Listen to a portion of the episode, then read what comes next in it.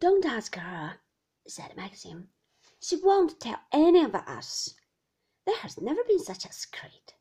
I believe she even wrote to London for it.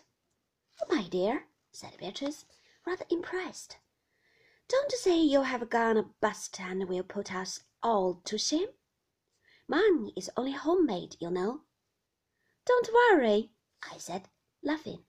It's quite simple, really, but Maxim would tease me, and I've promised to give him the surprise of his life. Quite right, too, said Giles.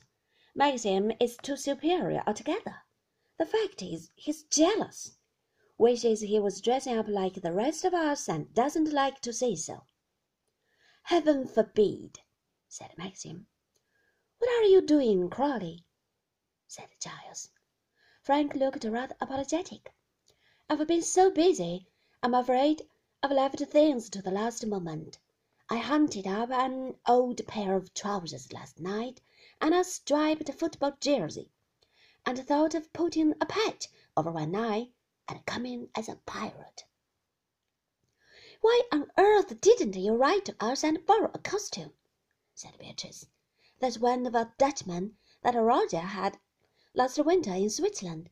It would have suited you excellently. I refuse to allow my agent to walk about as a Dutchman, said Maxim. He'd never get rents out of anybody again. Let him stick to his pirate. It might frighten some of them. Anything less like a pirate, murmured Beatrice in my ear. I pretended not to hear. Poor Frank, she was always rather down on him.